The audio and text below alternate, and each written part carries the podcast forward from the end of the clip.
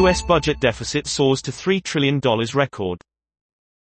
Coronavirus aid programs have prompted the gap between spending and tax receipts to explode.